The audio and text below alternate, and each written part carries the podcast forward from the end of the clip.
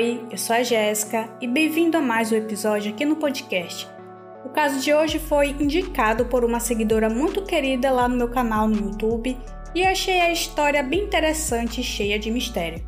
É sobre a estranha morte de Scott Ruffalo, o irmão mais novo do ator Mark Ruffalo. Mas antes de contar esse caso, verifique se você já é um membro desse podcast maravilhoso e de dar uma olhada nos links das nossas outras redes sociais aqui na descrição desse episódio. E então, vamos começar? Scott Ruffalo era o irmão mais novo de Mark Ruffalo. Sim, o ator lá de Hollywood, conhecido pelos seus papéis nos filmes De Repente 30 e seu papel mais famoso, que foi o de Hulk na Marvel.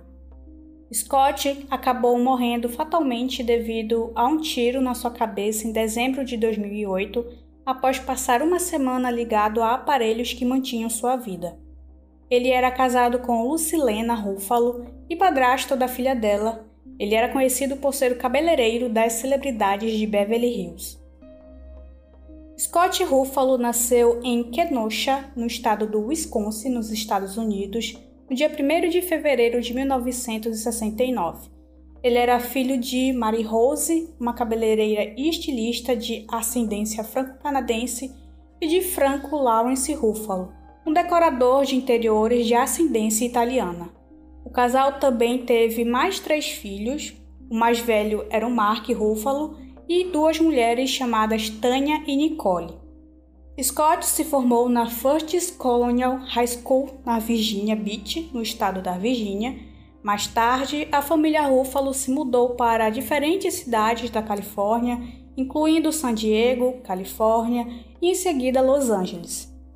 Durante esse tempo, enquanto seu irmão Mark tinha aulas de atuação no Conservatório Stella Adler, Scott se interessou no negócio de penteados da sua mãe e, após eles serem abandonados pelo patriarca da família por causa da dificuldade financeira, Scott e Mark decidem alugar um apartamento com outros dois amigos para que eles pudessem seguir os seus sonhos.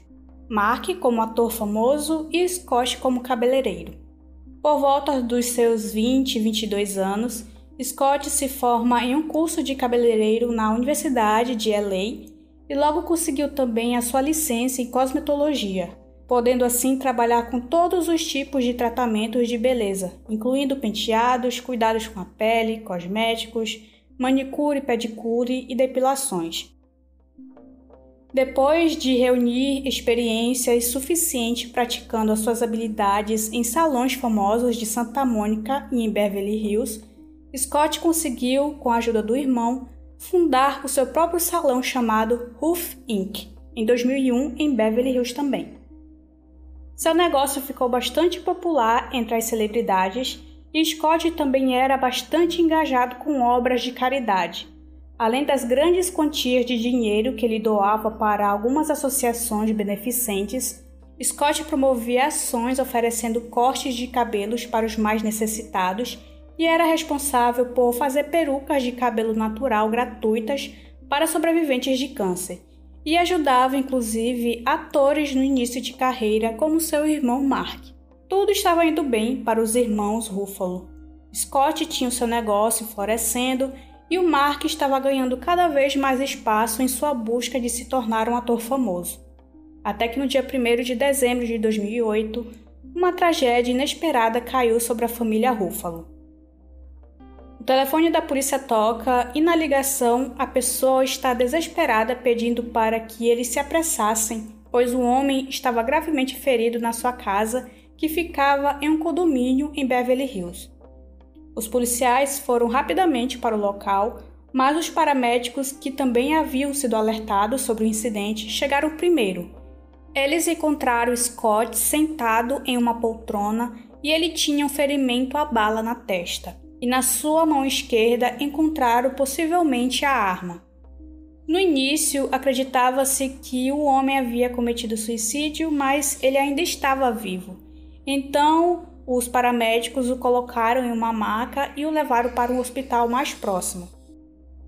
No centro médico, eles tiveram que induzir um coma porque Scott estava muito mal e ele ficou em observação.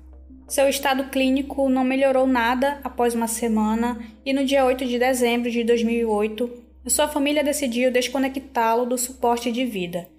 Scott morreu quase que instantaneamente. Ele tinha apenas 39 anos. O mundo inteiro estava falando sobre Scott Ruffalo ter tirado a sua própria vida, mas a polícia abriu uma investigação após eles olharem as câmeras de segurança do lado de fora da casa dele no dia do incidente e perceberam que alguns minutos antes da polícia e dos paramédicos chegarem, um homem e uma mulher estavam deixando o local. Acreditava-se que talvez aquele homem nas imagens tivesse sido a pessoa que ligou para o 911.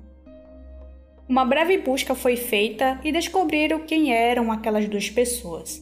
Elas eram Brian Scottfield, de 29 anos, um cliente e amigo de Scott, e a mulher de 26 anos era Sarah Michelle Adam, filha de um rico empresário saudita com laços na família real de seu país, e a namorada do Brian. A jovem Sarah era bem conhecida em seu círculo social por causa das suas festas e também por seu uso de entorpecentes frequentes. Então a polícia começou a pensar que talvez a casa de Scott fosse um desses locais de festa rodeado de drogas e que por causa de uma briga Scott foi morto. Em seu depoimento, Sarah disse que foi na casa de Scott para pegar a chave do seu carro que ela tinha emprestado para o Scott no dia anterior, mas ela soube que o seu carro havia sido confiscado pela polícia. Quando ela estava saindo do apartamento, ela ouviu Scott falando sobre um jogo chamado Roleta Russa, mas ela nem prestou atenção nele, pois ela estava com muita raiva. E foi nesse momento que ela estava saindo da casa dele que ela ouviu um baque e viu Scott na poltrona com um tiro na cabeça. Por estar muito nervosa, ela ligou para o seu namorado Brian e foi ele quem alertou a polícia sobre o incidente. A declaração de Brian e de um vizinho do Scott nunca foram divulgados ao público, então não sabemos o que eles disseram às autoridades, mas parece que a história dos três se encaixava. Como não tinham evidências sólidas contra eles, todos foram liberados pela polícia no dia seguinte. Bem, Roleta russa é um jogo suicida e, obviamente, não é um jogo comum para se jogar com amigos, né? As autoridades ficaram bastante confusas com essa história, só que as evidências no local mostravam justamente um ato de suicídio. A arma que Scott estava segurando era dele e as autoridades tiveram que declarar naquele momento que Scott havia tirado mesmo a sua um própria vida. Um ponto importante aqui nesse caso é que em abril de 2002 Scott foi condenado por posse de substância controlada em grande quantidade e ele era usuário de alguns entorpecentes. A Sarah também disse no seu depoimento que naquela fatídica noite, Scott aparentava estar muito alterado e havia bebido álcool. Por isso ela acreditava que, por ele estar naquela situação, daquele estado mental, ele quis jogar esse jogo chamado roleta russa. A mídia caiu em cima desse caso. Todas as revistas e programas de TV estavam falando sobre Scott Ruffalo, o famoso cabeleireiro das celebridades e o motivo da sua trágica morte. Mas tudo isso mudou dias depois, quando a opinião do médico forense da autópsia de Scott veio à tona. O relatório provou que o ângulo de entrada da bala significava que ele não poderia ter atirado em si mesmo.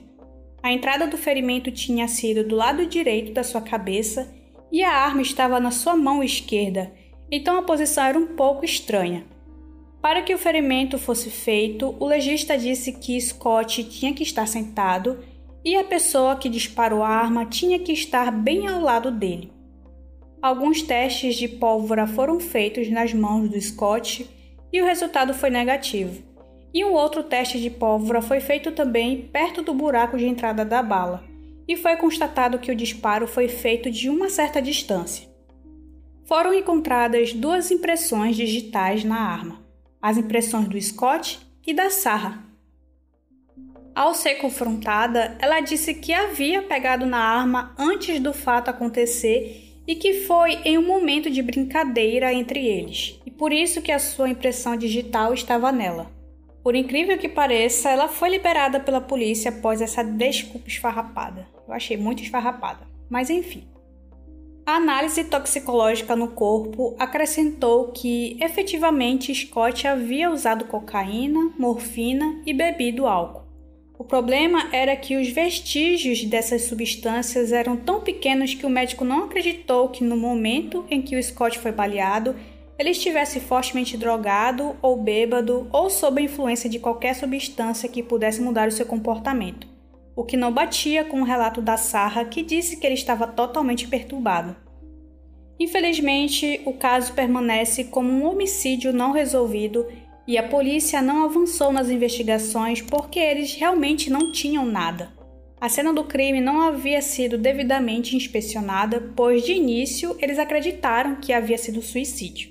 Então as provas necessárias não foram coletadas e todas as testemunhas que conseguiram já haviam dado seu depoimento e não obtiveram nenhuma pista deles. Quatro anos após a morte de Scott, para ser mais específica, no dia 6 de janeiro de 2012, Sarah foi internada por causa de uma overdose, só que ela não suportou e acabou morrendo. Agora vamos para as teorias sobre esse caso. Será que Sarah ficou com tanta raiva do Scott porque a polícia confiscou seu carro e decidiu matá-lo? Qual foi o papel dos dois homens, além da Sarah, nesse caso, e por que os seus depoimentos nunca foram divulgados ao público? E como que de repente Scott começou a falar de um jogo que basicamente era um jogo para se matar?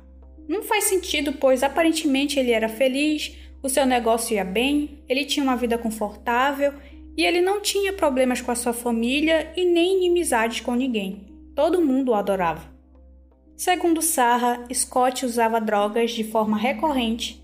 Por que será que ela não forneceu nenhum outro nome à polícia para que pudesse investigar e dizer se o que ela disse sobre ele era verdade ou não? E as impressões digitais dela na arma do crime? Porque aquela desculpa dela ter pego na arma em um momento de descontração é uma besteira. Será que ela foi liberada pela polícia muitas vezes por ser filha de um empresário rico e ser de uma família real da Arábia Saudita? Muito poder e dinheiro pode tê-la libertado, não é mesmo? Infelizmente, nunca vamos saber porque, como eu disse antes, a Sarah morreu e levou para o túmulo muitos segredos. Bem, já o Mark Ruffalo, o irmão do Scott, disse que em vários momentos a polícia foi bastante relapsa e não quiseram liberar o acesso aos documentos do caso do seu irmão para que a família pudesse investigar ou até mesmo entender a demora da resolução do caso. Mark chegou a dizer em algumas entrevistas que ele nunca vai se recuperar 100% da morte do seu irmão e que, de certa forma, quando ele vai escolher um papel para interpretar, ele escolhe papéis acreditando que o Scott irá ver, e isso o inspira a interpretar os personagens da melhor maneira possível. A família Ruffalo fez as pazes com o fato de que o caso nunca possa chegar a ser solucionado e eles seguem em frente valorizando as suas memórias e momentos com o Scott. Seus amigos e familiares sempre se lembrarão dele como uma pessoa linda, tanto por fora quanto por dentro. Espero que você tenha ficado até o final desse episódio e se achou interessante, compartilhe para que outras pessoas que gostam desse tipo de conteúdo ouçam. Se quiser ajudar financeiramente esse projeto, temos a opção de doações na plataforma da Aurelo. Vai lá dar essa força. Bom, vou ficando por aqui. Beijo. Tchau!